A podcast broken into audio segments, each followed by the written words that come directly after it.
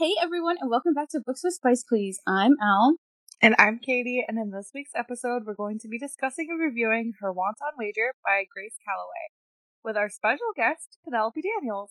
Hi guys, thanks so much for having me. I'm so excited to talk with you guys.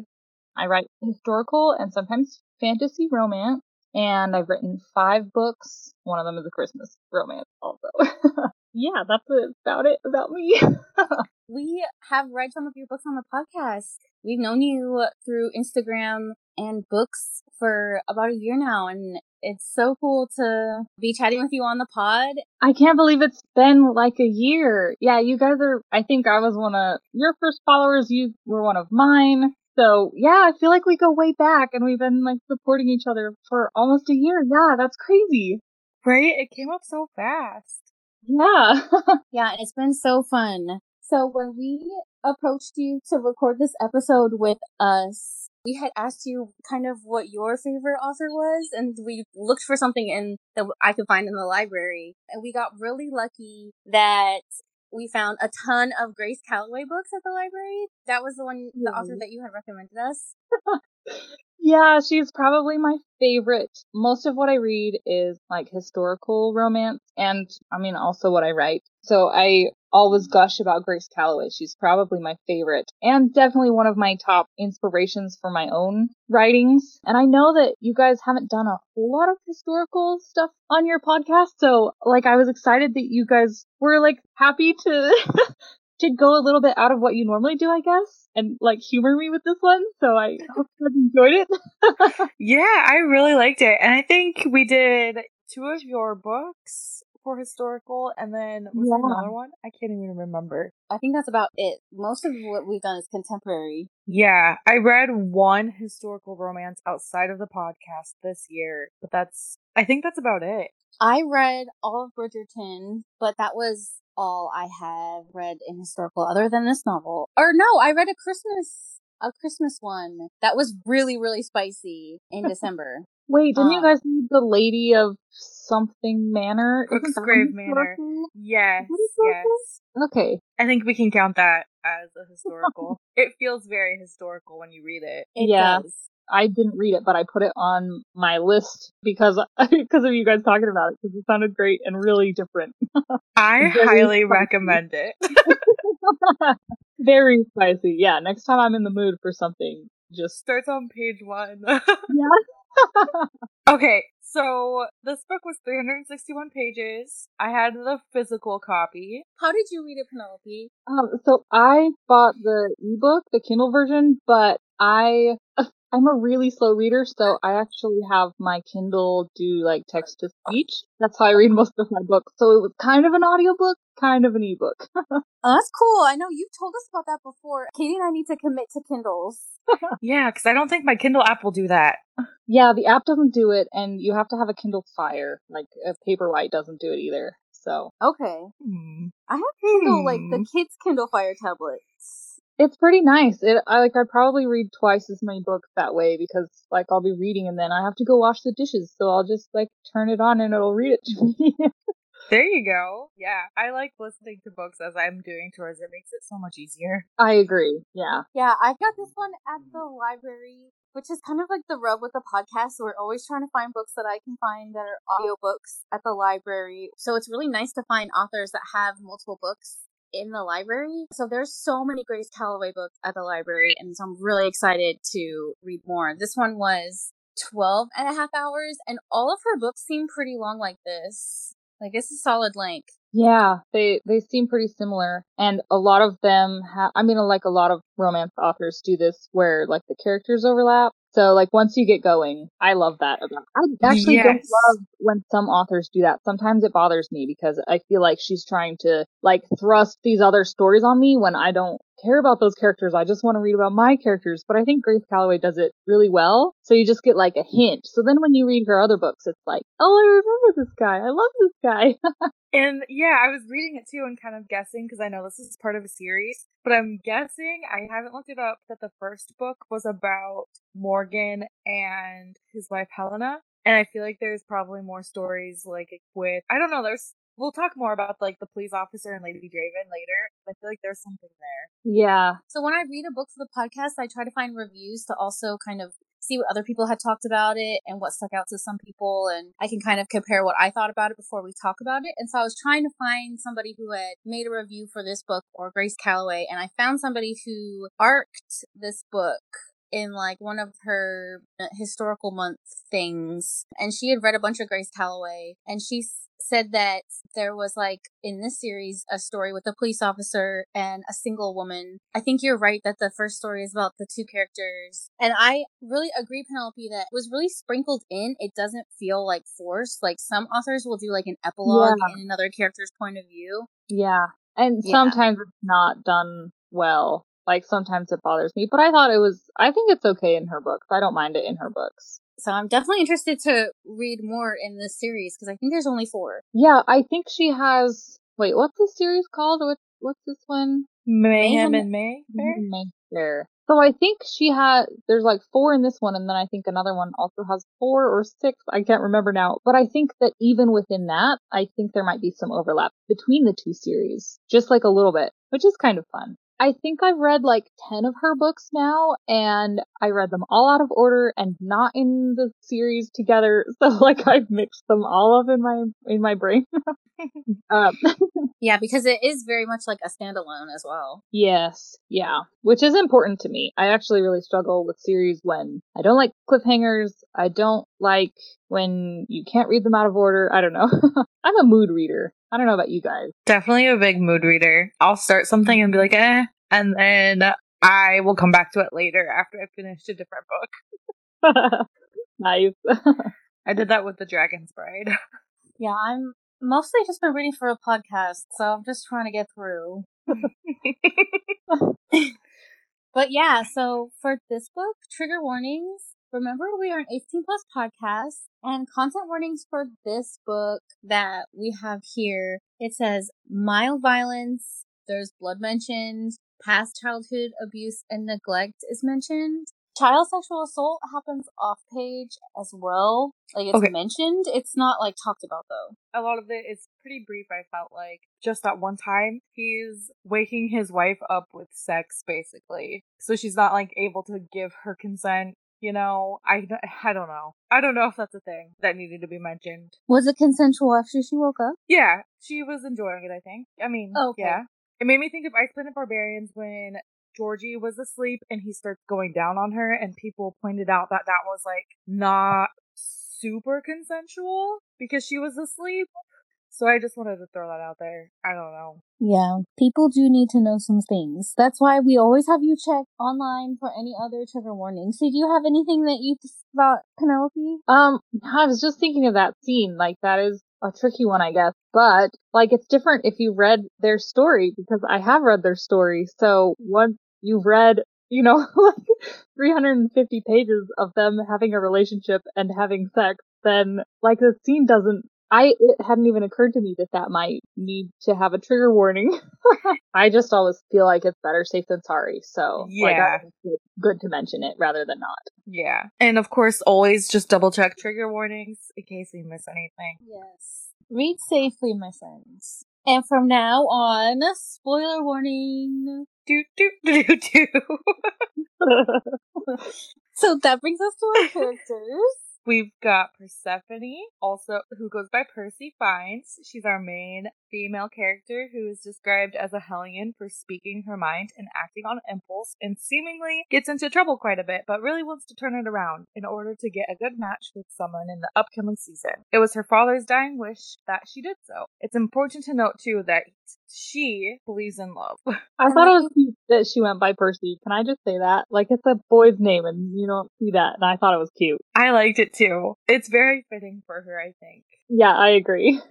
Yeah, then we have Paul Fines, who is Percy's brother. He suffered a disappointment in love and he hasn't really recovered. And he's been having a lot of trouble gambling and drinking. Right? He's been drinking. Yeah, Definitely he's, getting he's a mess. Poor boy is Yeah. a mess. So I wanted to ask, since you read the first book, which is is that Nicholas and Helena's story? um, I think so. yeah, I definitely read their story, but it was a lot like over a year ago. Okay. Do you hear any more about Paul's heartbreak in their story at all? no, actually, and th- that's kind of something I at least I hope not, and I'm not just forgetting it. if there is a book about him, I haven't read it.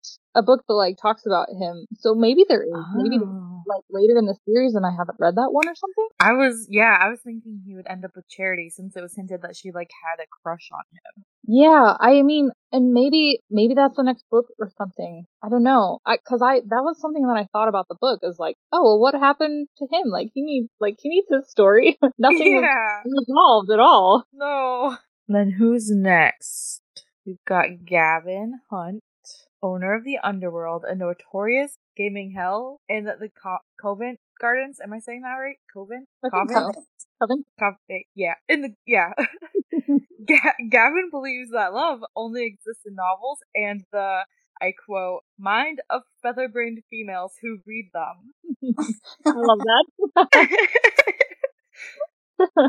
Yep, uh, another boy who's been spurned by love or doesn't believe in it at least. it seems like that's so many romance novel heroes. I feel like it's definitely it has to be a trope for sure. Yeah. Yeah. I feel like we actually just covered one that was like that. There was another one who didn't believe in love. Yeah, sweet fate. Oh yes, that's right, Sweet Fate. Yeah, the dirty sweet duet, I guess would be better to call it. Yeah, Yeah, I was- liked Gavin Hunt better. Yeah, you didn't like him at the end there. That was sad. Nicholas Morgan, the Marquess of Hartford. Um, he's a co-owner in the shipping company that Paul and Percy's father created, the same one that Paul gambles away. He's talked about being a big brother figure to Paul and Percy, and he's close to the Fine family. Yes, and then we've got Lady Draven. She's seems like a wise older lady that Percy kind of looks up to. Mhm. I can't remember. I think she's a widow, isn't she? Yeah, I and I think she appears in the other books too. She's like that ideal, independent, like older woman that that I always look to up up to in my life. Like, yeah, you're living it, you know. Yeah, yeah. Yeah, I like rem- her character a lot, and the Me too. advice she gives. Yeah, she reminded me of like Lady Danbury in the Bridgerton series. Like it's like a it's a character thing, right? That happens a lot. So Another trope. books. Another trope. Yeah, definitely another trope. I Which don't. is so I fun. need to read Bridgerton. I haven't read it either. Yeah. It's pretty good. I I haven't really read much historical. I loved Gossip Girl, so it was really my style. And then we've got Stuart. He is Hunt's mentor and like a father like figure throughout Hunt's life. And then there's a bunch of other club owners that are mentioned. There is like multiple murder mystery plots going on in this story. So there's tons of characters, tons of action, a lot happened. I was really kind of blown away all of it, honestly. I know, and where I I don't really go into detail either with the notes on a lot of the different murder murders that happen. I felt like a lot. I wasn't sure. I felt like these this book was kind of harder for me to make notes on and do an outline on, and just try to focus on Percy and Hunt. But there's a lot going on in the background. Yeah, let's dive right in. So we basically covered chapter one and those character descriptions, and we're gonna go into how we are introduced to Gavin Hunt in our story. He is having sex with a woman in his office. We find out that he wants find shares of the shipping company so that he can control Nicholas Morgan's company and set his plans for vengeance into action. Apparently, Morgan was the reason Hunt had spent 10 years in the hulks for a crime that he did not commit. Yes, he is very revengeful. I kind of love that we just know that from the get go. Like he, uh, okay, he's a romance hero, so obviously he's like filled with passion, right? But but a lot of it is like manifest in anger and um, vengeance, and he's just he has a lot of feelings. You know what I mean? yeah, he is a very passionate man and he Yeah. is very determined. This has like been a long time coming too. Yeah, So Percy goes into Hunt's office disguised as a man, which was very clever of her. but Percy knew right away that she is not. Um, that is not a man. He doesn't let that on.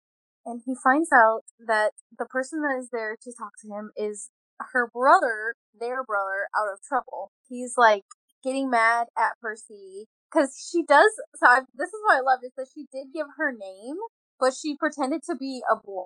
It was like kind of confusing for me at first.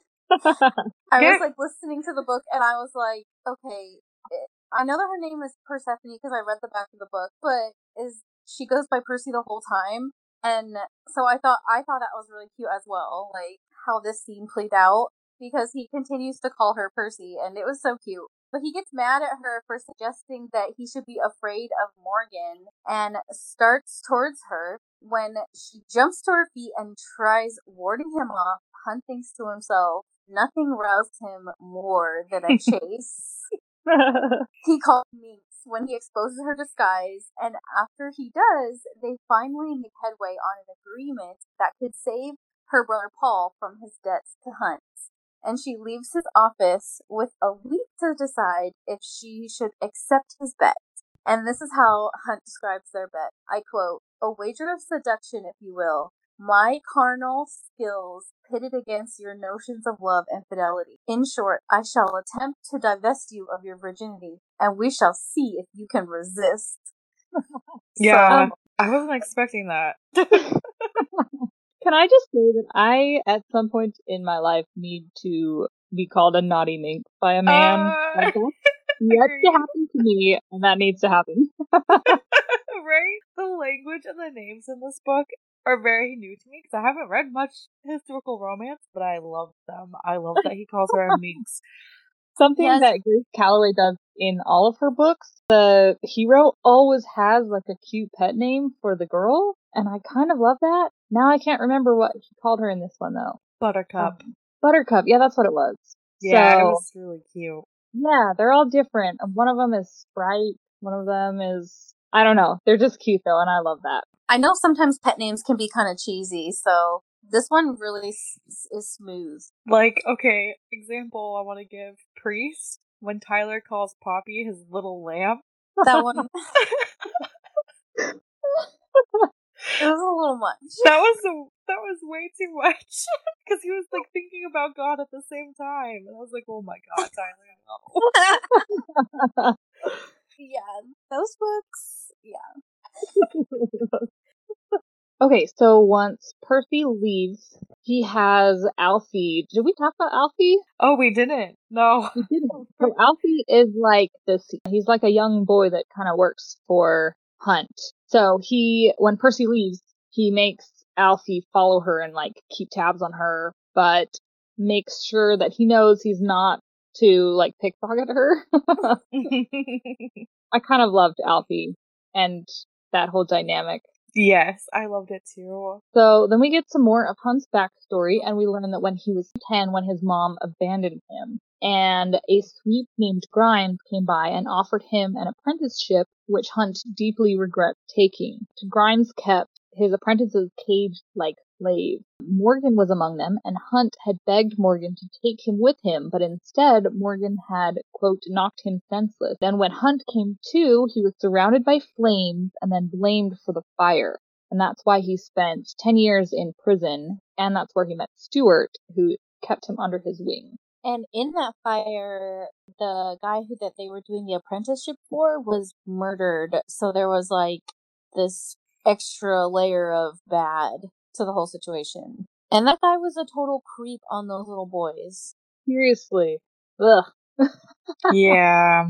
It was not good. And then we have Gavin Hunt's spicy fantasy about Miss Fines to talk about. And here are just a couple quotes. He could picture Percy's blue eyes widening as he fondled her, tweaking the buds between finger and thumb. Her mixture of naivety and wantonness inflamed him. He would taste one saucy nipple, sucking one cheek then the other, until she began to squirm and buck against his hand. he fell back against the pillows, panting, confounded by the power of his release. What was it about that bloody chit?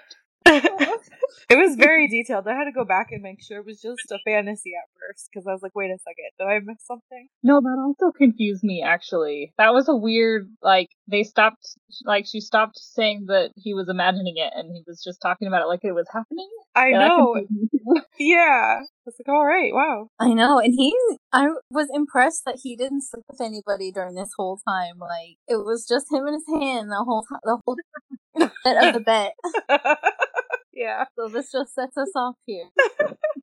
so Percy confides to her friend Charity about everything from the debt her brother has gotten himself into all the way to the wager that Mr. Hunt had offered. And Charity tells Percy that she should write to her mom, the Marquess of Hartford. And in the end, Charity offers to go and see how Paul is doing for Percy. So her mom is like on a trip out of town. So she's kind of there by herself trying to help her brother, but her friend is trying to get her to get someone to help her with what's going on here. But we learn a little later that Paul is not doing well again. Like he's doing work and he's tired of hiding and ready to hand over his whole inheritance. And this is what makes Percy decide she's going to take Gavin Hunt up on his wager because it's a wanton wager.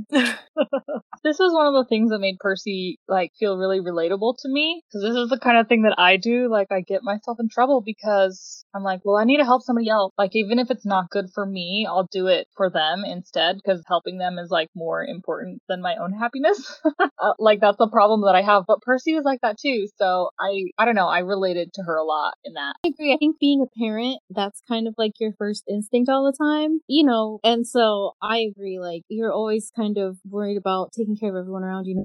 She really cares about her family. It's one of the most important things to her. Percy, I mean. Yeah, which I don't. I mean, of course that's your instinct, but like her family has not been like amazing to her. No, they had expectations of her that just like were not Percy. They wanted her to be completely different Yeah. than who she was. Yeah, totally. And Paul is maybe a little bit of a deadbeat. Like he's just gambling all the time and drinking and yeah. I thought it was good though at, at the end. I don't know if we have the notes on it, um, because it's more of like a Percy and her mom moment. But her mom does tell her at the end, like, everyone is proud of you and everyone does love you. And Percy is like really having that breakdown moment of accepting herself and accepting that the people around her do love her. I love that scene too. I kind of wish that like her dad had been there too because it seems like that's where some of the stress from her came from.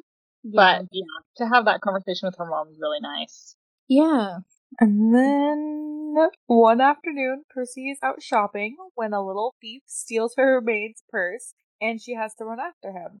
Mr. Hunt swoops in and he had staged the whole thing to get a moment alone with Percy. He claims to be there to remind Percy of their wager and she tells him that she would never like someone like him. This angers Hunt. He has her pressed up against the display case. She ends up slapping him and he admits to deserving it. I really like that part. I thought that was great. But he then dares her to kiss him as a way to prove that she wouldn't be affected by him, and she agrees. I quote, Tis to be one kiss only, no touching or anything else of the sort. And it ends when I say it ends. And then I quote, He lowered his mouth to hers. At the contact, he felt a tremble of awareness pass through her, and damn if he didn't feel a jolt himself. We learn that Percy had only ever kissed two other men before. Simple little pecks. Yeah. These society ladies are not even supposed to do that. So it's kind of a big deal that they be kissed. They're not supposed to be kissing people at all, even little pe- like little pecks. No, no way. Ooh, very scandalous. I imagine it was like a childhood thing, you know, like Paul's friends when they were like 12 years old or something, you know, like that's what I oh, imagine. Oh yeah, yeah. So, yeah. so at a ball that Percy is attending, she's eavesdropping on a group of guests and they start talking about how the only reason that anyone is paying any kind of attention to Percy this season is because of the dowry she has. And then Lady Draven intervenes and drags her away. They get talking and Percy asks for help for attracting Lord Portland's affections, and Lady Draven agrees and gives Percy pointers that seem to work because he asks her for a dance, and then they end up going for an afternoon stroll soon after the ball. Mm. And meanwhile, Mr. Hunt cannot stop thinking about Percy. Even though he wishes that he couldn't, that he would stop thinking about her. I quote, like a pebble trapped in his boot, thoughts of her poked him constantly. He couldn't get their kiss out of his head. Apparently, she didn't have the same trouble. So she's really getting under his skin now. And I- she Sorry, I was just gonna say I really like the descriptor of a pebble and the boot. I like that too. That's a good one. Yeah, I, I can imagine it very easily. It's annoying. that's one of these things about the historical romances that have been really hard for me to read in the past is there's so many descriptors kind of distracting for me but with the audiobooks it makes it really easy for me to stay on track so i'm actually able to read stuff like this now which has been really nice yeah. but yeah percy is definitely starting to get under his skin and she sh- shows up in his office moments after he has these thoughts and she agrees to his wager and he convinces her to seal the deal with another kiss, which she is at first opposed to, but then he makes it a contest. when he first kisses her, she tries thinking of other things to distract herself from the way that it feels, but she fails. I quote, he tasted of decadence, of freedom. He probed boldly, and she responded with an ungovernable need rising within her.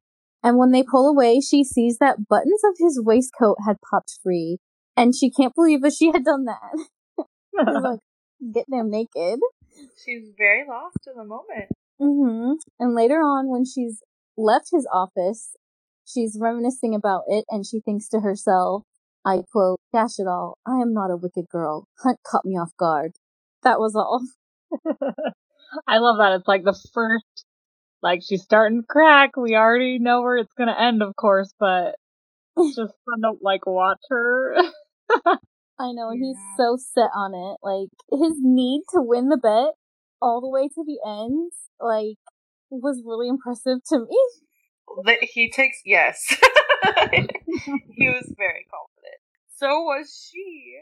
She was very confident yeah. as well. They're both really competitive, I think. Yeah. It was a good match. I love that too. So we're gonna briefly go over Percy's stroll with Lord Portland. Unbeknownst to her, Alfie was watching and reporting the whole outing back to Hunt. Her mind is preoccupied with thoughts of Gavin Hunt most of their time together. I don't know if you guys want to add anything, but their time together seemed kind of boring, so I didn't really have much to say about their stroll. Percy herself was pretty bored, so. yeah, exactly.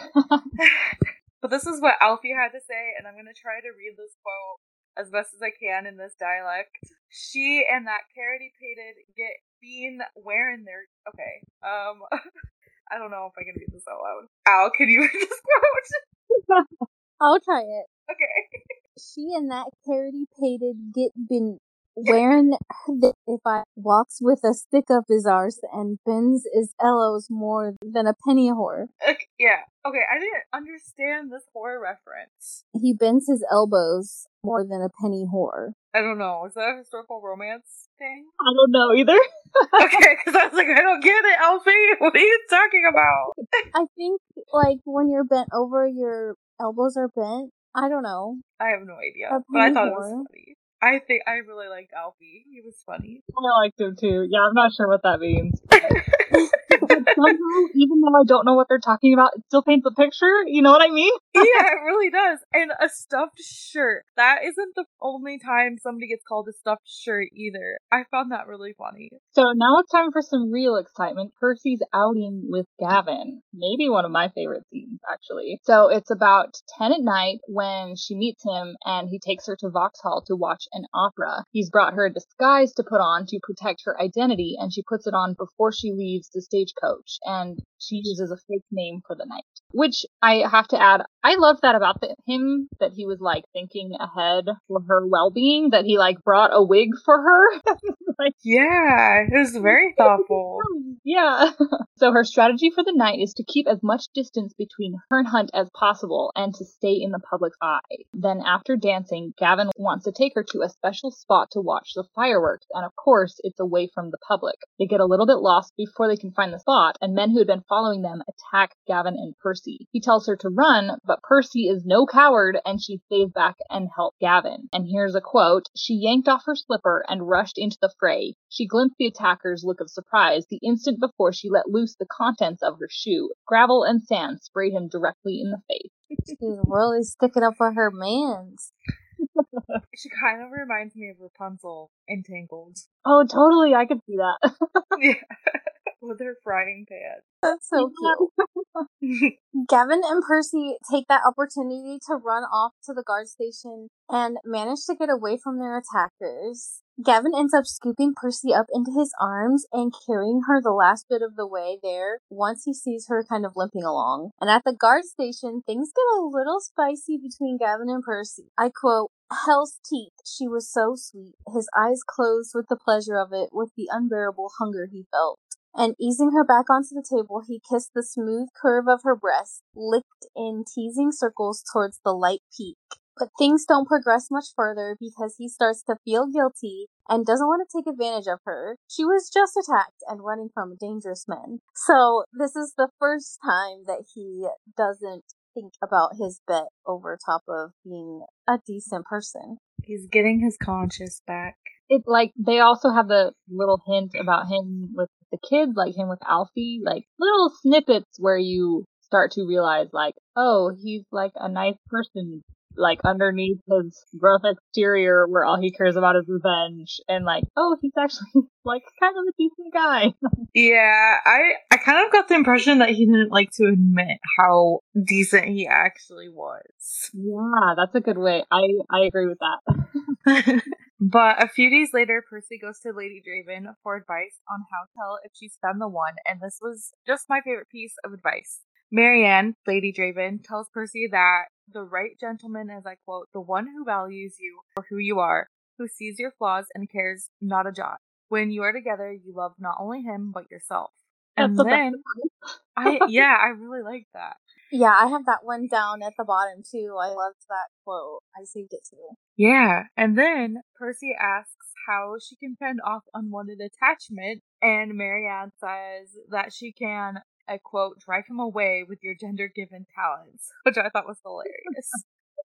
I love this advice because it's like how to lose a guy in 10 days. That's what I was gonna say.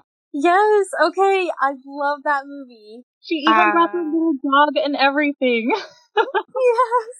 I don't think I've I've seen that movie. I think I I was little when that, that came out, right? What year was it when it came out? I like don't know. 2010? I don't know. Oh, 2010. I wasn't little. Um, no, I think okay, it's never before mind. that even. Yeah, I don't it's know. like Kate Hudson and Matthew McConaughey. Yeah. I think I saw that movie in theater with my mom and grandma. Yeah, New York. But I don't remember it. It's so good. Oh wow, 2003. Okay, yeah, I was way off. okay. Yeah, so there's that movie, and then there was another movie with an older actor. What is his name? He was in what is his name? Jack Nichols. Both of those movies, I think, came out around the same time. The movie that Jack Nichols was in, and it was really awkward because 2003, I was like, what, eight, nine, maybe, and I saw those movies in the theater with my mom and grandma. oh. yeah, those are not movies I should have gone to the theater to, but I remember them vividly. well, parts of them. anyway, well, so I'll describe the scene because there definitely are some similarities between the scene in How to Lose a Guy in 10 Days. So Percy uses the advice that Lady Draven had given her to, like, get rid of his attachment to her by being super annoying. so the next time she meets, she has lots of perfume that makes Gavin sneeze, and she is really chatty and talks and is just generally annoying in her conversation. And then, of course, Gavin sees right through her that she's trying to irritate him on purpose mm-hmm. and, quote, doing a damn good job. She also has like a time, he thought, I love the description. He thought that she brought like a little handbag with her or something, and then like its head perks up and it turns out it's like a tiny, gross little dog. yeah. Which she does in How to Lose a Guy in 10 Days. She brings her little dog and then, what is it, pee on the pool table or something? yeah. She bought him a dog. She like left oh, him oh, a dog. yeah. He's like, he's our dog. She got them matching outfits with the dog. Oh my god. Was so good. But yeah, Hunt decides to play her game with her and takes her through a secret passageway to show her more of the club. So he's like, You are being annoying, but I will still take you out with me. he tells her that there's a part of the club that she can't see, and he leaves her alone for a moment, telling her to stay right where she's at, and he'll be back in a moment. And that gave me like really after vibes. I was like, that's annoying. We don't like to be put in the corner and told to wait. But we know that, you know, she doesn't listen, and he oh, knows Oh, that she won't listen. Yeah. So she sneaks out and peek and sees people having sex and drinking everywhere. and before she can get back to where she was supposed to be, Hunt catches her. I quote, Don't be afraid of who you are. You're perfect, Percy. Passionate and brave. Everything a man could want.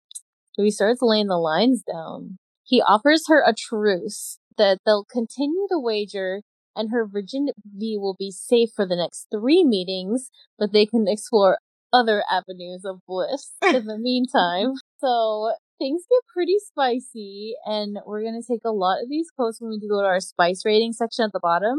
But here's some dry humping, dirty talk, and everything going on. Do you like having your pearl tickled? Do you want me to diddle you harder, faster?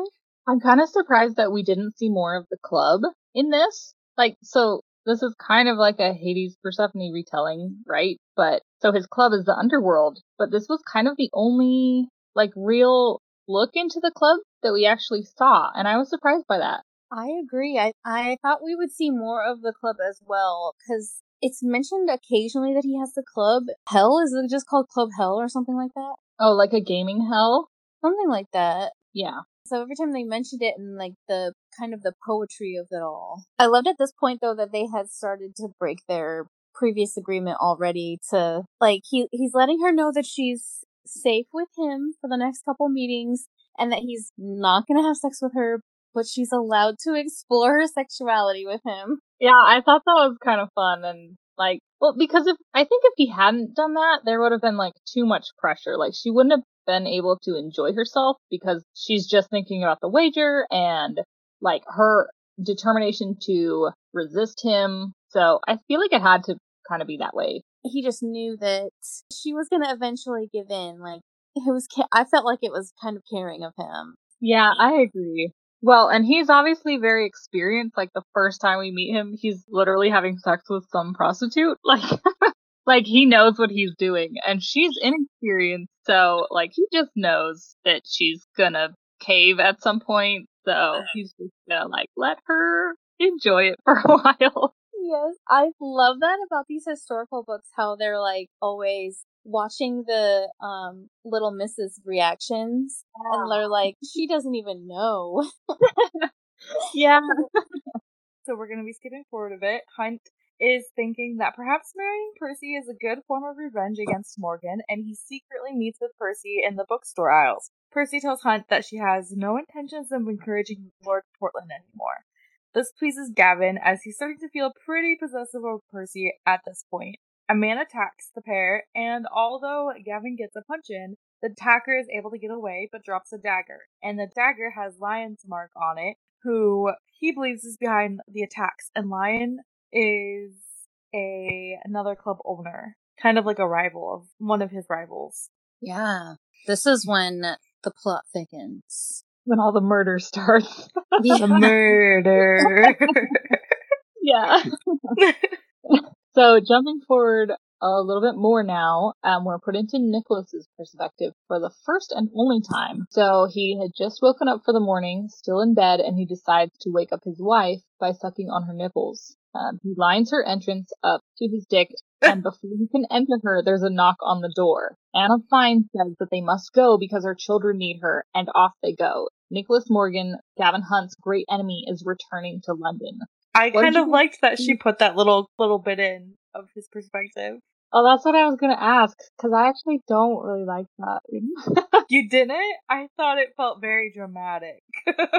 yeah, I just, I, I almost wish that it was either like a regular thing in the book or not there at all. You know, like just having one scene like that, just, That's true. I don't know. But I mean, that's just personal preference, you know. I think it's something that could have been easily taken out too and not necessary, but For me, so for me in the audiobook, it was like I was listening to it and I kind of understood that it was somebody else, but I was like confused about who it was. The perspective change kind of threw me off several paragraphs in before I realized, oh, this isn't our main character. But meanwhile, back in London, a man named Magnus has just told Hunt that Paul now owes a bunch of money to a man named O'Brien, and he and his mentor Stuart discovered Lion has been killed. So Paul had gone to Percy and she gave him everything that she had, and it wasn't enough to pay off his debt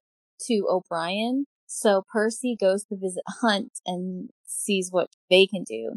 When she gets there, she sees Evangeline hanging all over Hunt and like tossing sex toys around.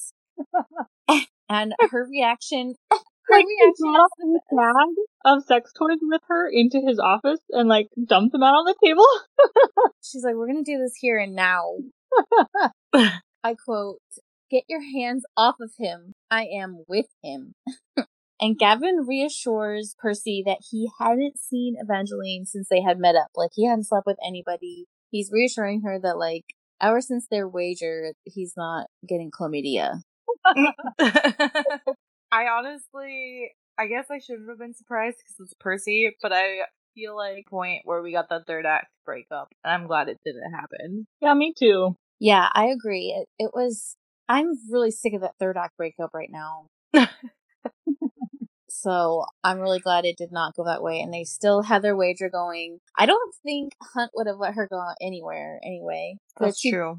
And I think she's too competitive to have backed away. Yeah, yeah that's helpful for her. but this whole event leads up to Gavin opening up about his past for the first time ever to anybody and he opens up to Percy. He tells her about being sent to prison for the house fire that he didn't start and that he spent 10 years in prison. So he really became a man on the inside of jail and that his mentor Stuart was the one that had given him the scar on his face while he was in prison to make him stronger and stuff. Like you know, some wild crap. So this is why he likes control so much. And in the bedroom especially, because his life has been so hard and chaotic.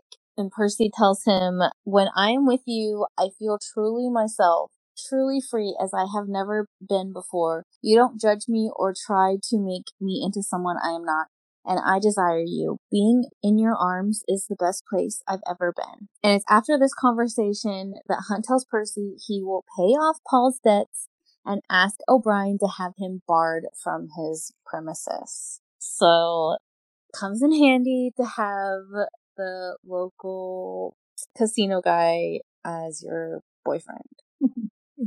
I kind of love the whole trope of like the guy with the tortured past who has learned from life that it's not okay to ever be vulnerable with anyone. And then some girl comes along and is like a big, like she's so soft. And then he's like, oh, okay, well, maybe I can let down my walls a little bit. Like I know that's like, I swear that's like half of romance out there, but I kind of love it. Me too. Okay. And I need to shout out L.M. Drew's book that I just read, Trapped in Reef because that's that's the trope in the book too, and I love it so much. It's my favorite. Yeah, Katie likes a broody boy. Love the birdie boys. oh, me too. Who doesn't? Also, love a boy in touch with his emotions. And just side note, I was watching the NFL draft with my grandparents earlier, and one of the guys he was talking about how he's really into manifesting and journaling with his mom. And I was like, oh my God. wow. I know. This football player. And he was talking about it on the TV. And I was like, nice. Mm-hmm. Good for him. I know. It was great. But anyway, that's side note. he's probably like I don't know, fresh out of college, so probably only like 23, 22. Yeah. But, anyways, Percy and Gavin get an entire night together, and we're going to talk about that next. She is supposed to be at Charity's having a little sleepover, but she spends the night with Gavin instead. Gavin gives her this beautiful brooch that is a golden feather with like a drop of ink made out of a sapphire. He had planned a romantic candlelit picnic for them, and I think this was my favorite little like date that he had set them up for. And he tells her that he wants her in all ways that he can have her. And here's a quote. But I will win this bloody wager and you will marry me, he said with calm arrogance. You know you want to. so definitely not the proposal Percy was envisioning for herself, but she knew it was coming nonetheless. and then he decorated her with like confection and licks it off of her. So this is another book with some food play. And afterwards they take like a nice steamy bath together. And he really, really wants to have sex with her. So here's a few quotes. Feel how your pussy quivers, how badly it wants me to fill it. You need my cock inside you. Let me in where I belong.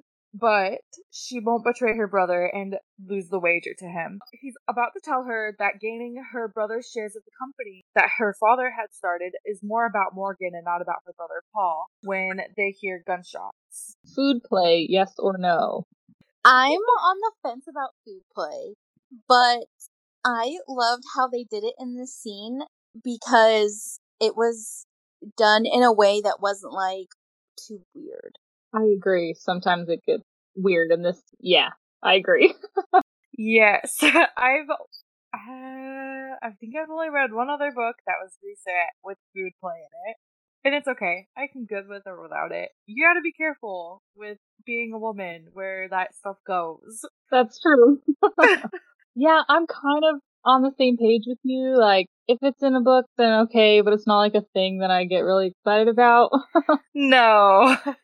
I really like how he phrased it as like, this is me taking care of you. Oh yeah, I love that too.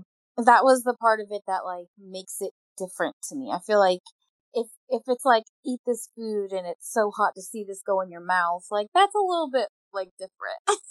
than like I want you know you're gonna listen to me and you're gonna eat because I told you to. You know? Yeah. Yeah. There's a kink. Actually, I just learned about it, like feeders. Yeah. Hmm. But yeah, I don't know. Um. So yeah. Okay. Yeah. Um, um. So resuming after they heard gunshots. So Paul is outside of the underworld drunk and waving a gun around. He'd heard from people who said that they worked for Hunt that Hunt had seduced Percy and he's there to put a bullet through his head. Percy rushes forward and stands between her brother and Hunt. They all three are bickering back and forth when more gunshots go off and Stuart collapses on top of Hunt. He's been shot. Gavin's guard gets the brutes that had fired the gun and is safe again. Nicholas Morgan, along with the Thames River policemen, arrive and Hunt gets his moment, or at least he thinks he does. Hunt declares Morgan had put an innocent man into jail once before, and Morgan has no idea who Hunt even is still at this point and is really confused. But then Hunt reminds Morgan about the boy he left to die in the fires, and Morgan reveals everything. He admits to stabbing Grimes in the heart, and Percy goes to comfort him, much to Gavin's displeasure. Morgan continues on and makes a comment about how he had hoped he would be able to find the boy he left behind someday to make amends, and Gavin can't believe what he's hearing. Morgan also goes on to say that he wasn't the one to set the fire, which Gavin also does not believe, and Percy trying to calm him down and showing support for Morgan just makes Gavin more angry. Gavin tries getting Percy to go with him, but she asks him, Was this all about revenge, our wager? Would you have honored it if I had won? Then Gavin tells her that she would never have won the wager and tells her that if she steps away from him to never come back again. In the end, Percy does end up leaving with Morgan and Hunt is left alone. What yeah. a scene. it was very heavy. There's a lot going on. Yeah, so much revealed.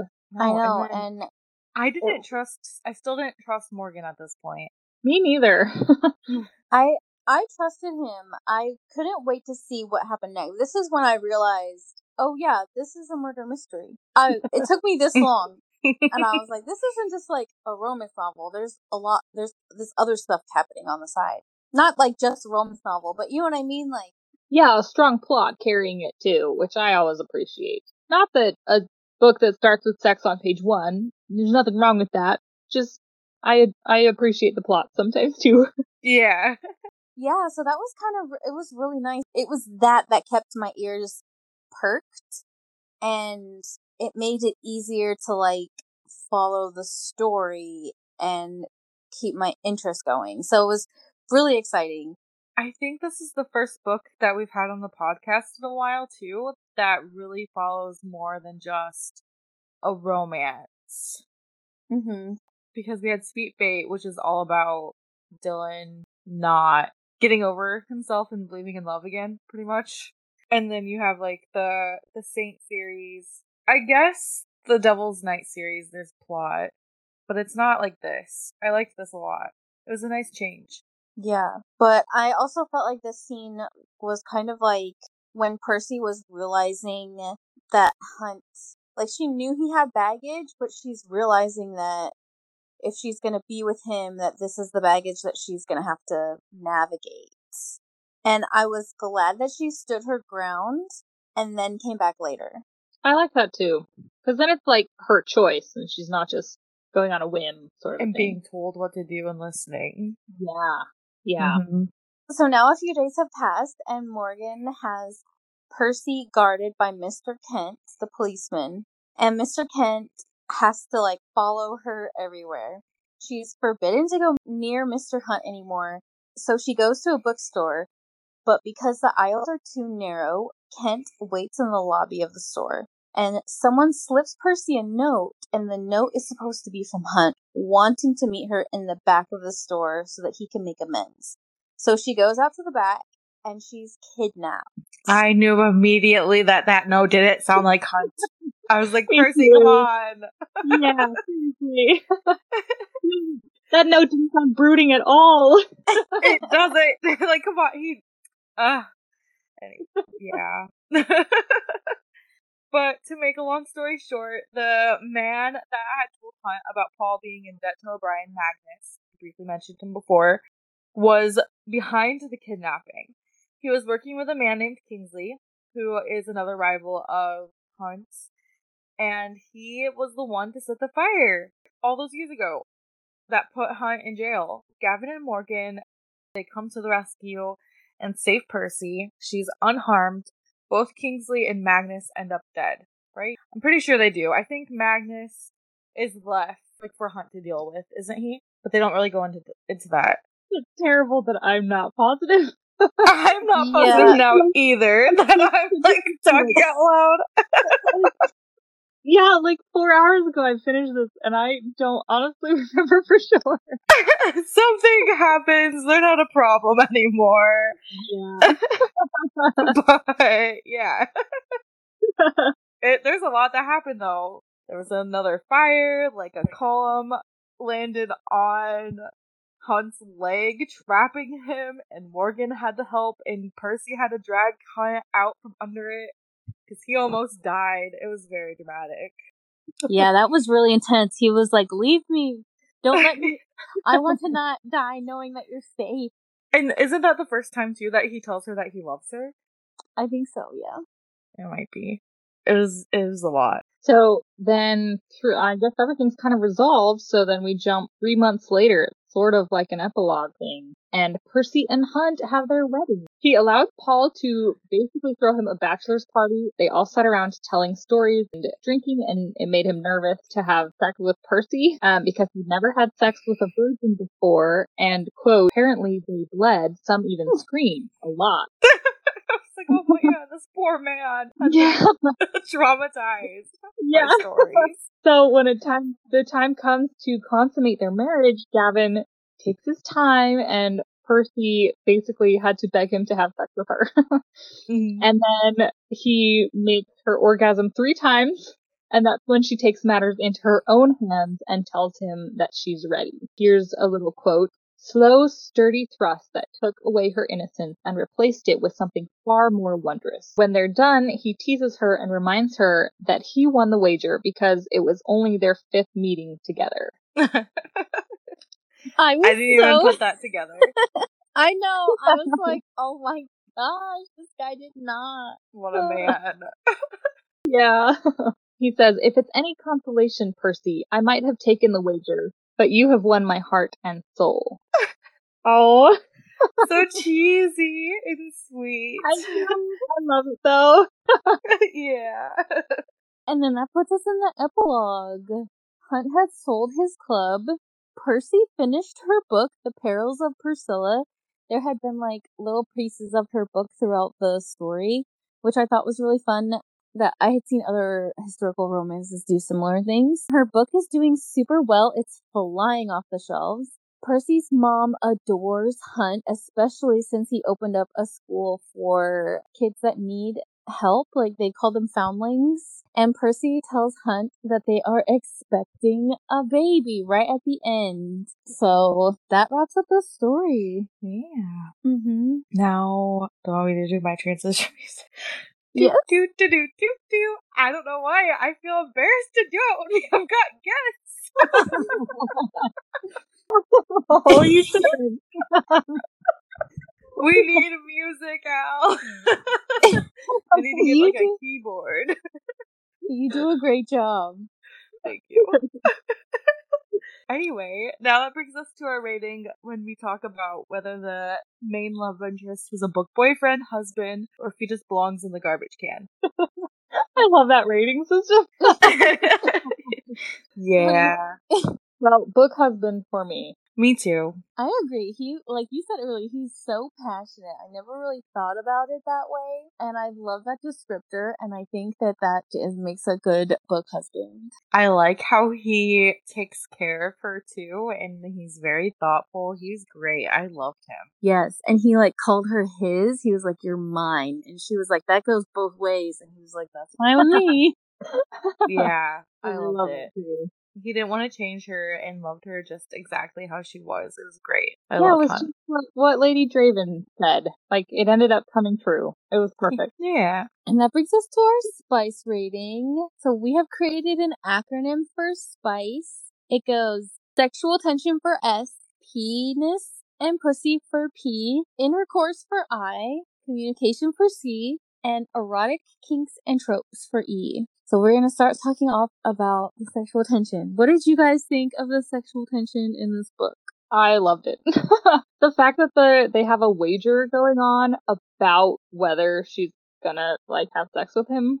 I don't know. It's a really it's like a fun setup for the whole every scene between them. Like, is it gonna happen this time or not? I liked it Yeah. too. I thought it Yeah. was very tension filled. And I love that touch at the end that he was even then he was still too scared to like go through with it at the end. So that was sweet. And I think that they're enemies to lovers, right? Like, not really though. They're not enemies, like, but he's got beef. I With don't her know. brother. So I mean kind of, because it's like a family she's defending her brother against him. So I I think that that counts. I don't know. I mean, yeah, he's like an enemy against their family. He plans on destroying their father's company. So I would say it's enemies. That makes him sound so evil. He, well, I mean, at first, I think she thought he was a little evil before Yeah. she got to know him. He's got a scary scar on his face. and that brings us to P for penis and pussy. Yeah, I have a couple of quotes. Uh, normally this part's like to talk about if anything's described. I don't know. And he talks about her pussy a lot, and I quote, "You have the sweetest pussy, so soft and lush. Shall I pet it, make it purr?" I thought that was interesting. He's got away with words. Yeah, calling her clit a pearl. I liked that. I think that's kind of common in historical romance. the pearl.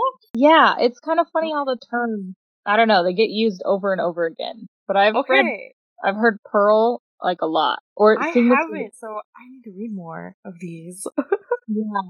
Or like bud. I don't know if they ever see bud in contemporary as much, but in historical that's that's used a lot too. Yeah, I think I've hear I've heard Bud a lot too. Okay. I don't know. I think bud happens a lot less. It's definitely, they say clit a lot in contemporary. Yeah, which I've never read in historical. Like that term Yeah. is like rarely used in historical. Hmm. And oh, okay. So here, when Percy puts her her hand on Gavin's penis for the first time, I quote, "Oh, her eyes were wide and curious. It's um rather forthright, isn't it?"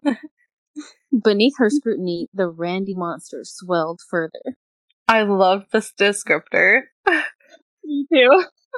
oh. There's never really too much talk about that one. No, Uh, that's where the monster romances would come in handy with this section. So that brings us to I for intercourse. And they only have sex the one time at the end, right? Mm-hmm. There's a lot to build up though to it. He doesn't ever go down on her, does he? I think he goes down on her, doesn't he? I thought he did. Yeah, I thought he he? went down on her a couple of times. Yeah. Was it a couple times? Yeah, and then she goes down on him once, I believe, and he was so Yeah. taken aback because he was thinking about how if he were to go to pay for that, it costs extra. Yeah, he was like, He was very shocked. that was so sweet. He was like, I'm not paying you, don't do that. Yeah, I know. I like, Oh no, it was. It's okay. It's okay, Gavin. People do want to do that just because they want to. it's not too much of a chore, buddy. But yeah, this was way spicier than I expected, which was so fun. And I don't know why. Like Bridgerton isn't crazy spicy, but the one historical romance that I read at Christmas time was like crazy spicy too, similar to this. So that was a lot of fun. I think this was actually less spicy than her other books, to be honest. Ooh.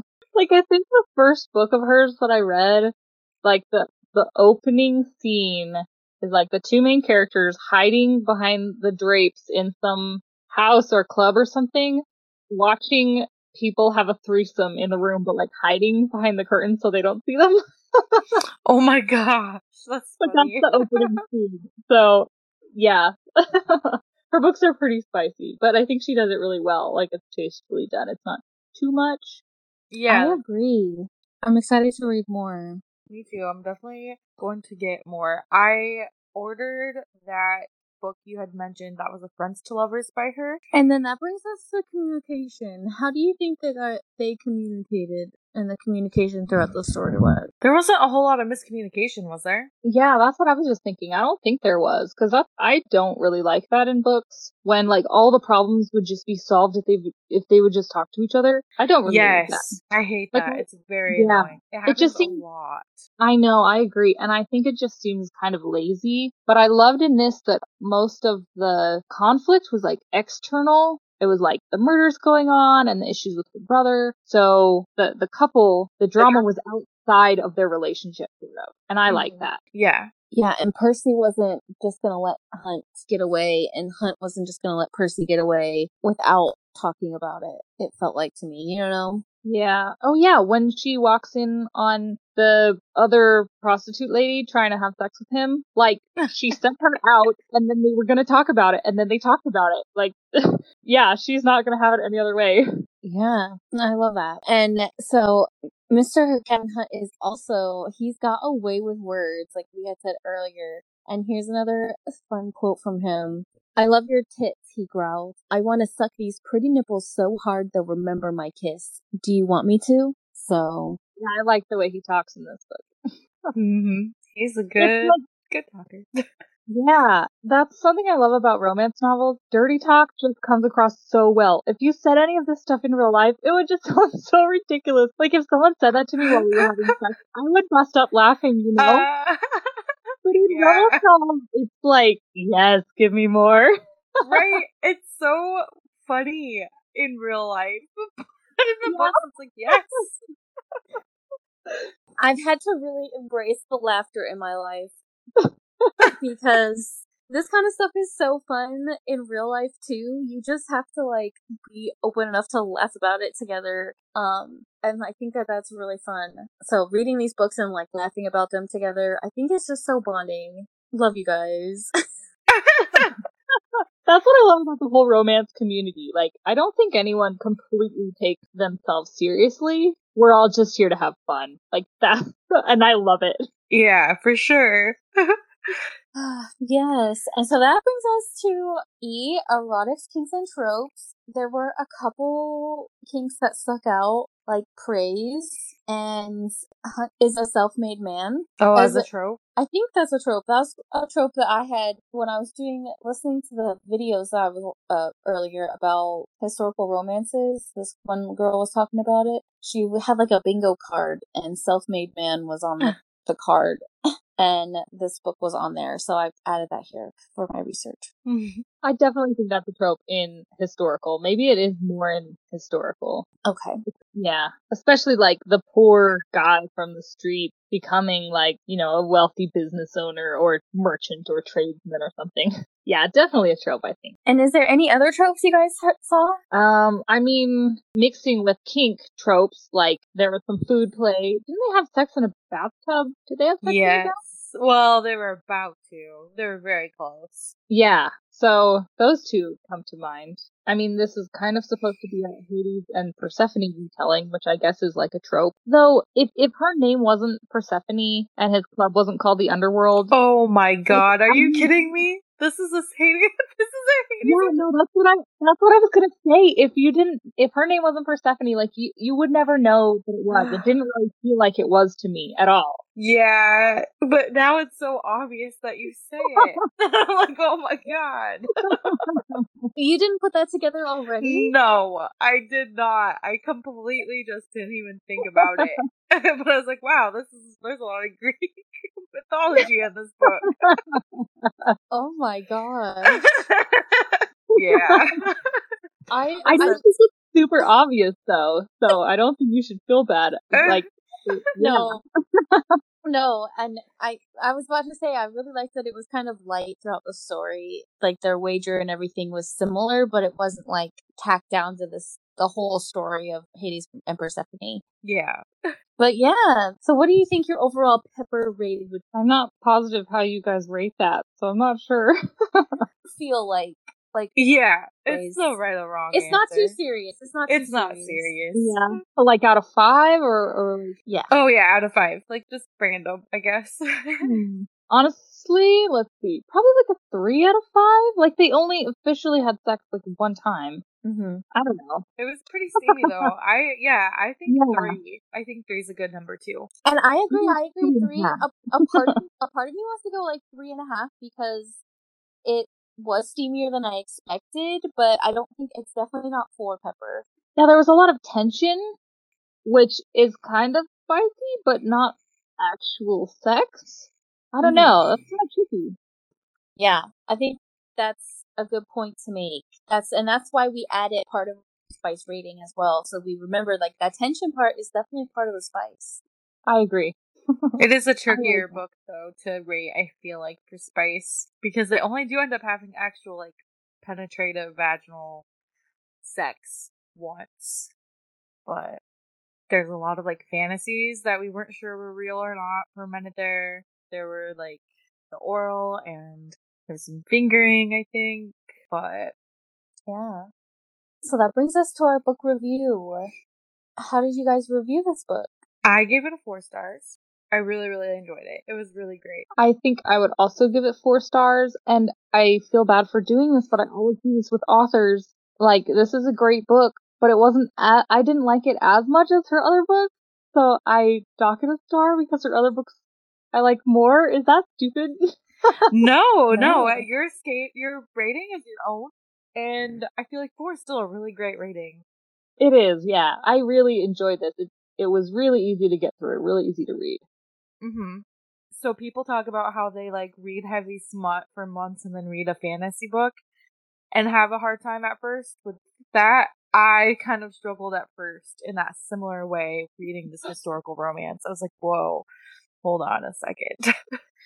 Gotta recalibrate for the yeah. new. but the way that I rate books, I've started rating them or star rating or whatever is if it's a five star book, it probably I would like want to read again, right? And so for like a so I think for this one, I think it would be a four star book because I really liked it, but I don't know if I want to read it again. But I want to read more books by her. You know? Mm-hmm. Yeah. yeah. It was really enjoyable and I feel like I've only dibbled my toes in the historical romance so far, and I really need to just like let loose and invest Go more wild. time on it. yeah. Thank you so much for talking with us today, Penelope, about her Wanton Wager by Grace Callaway. Yeah, thanks for having me and thanks for humoring me by letting me pick the book.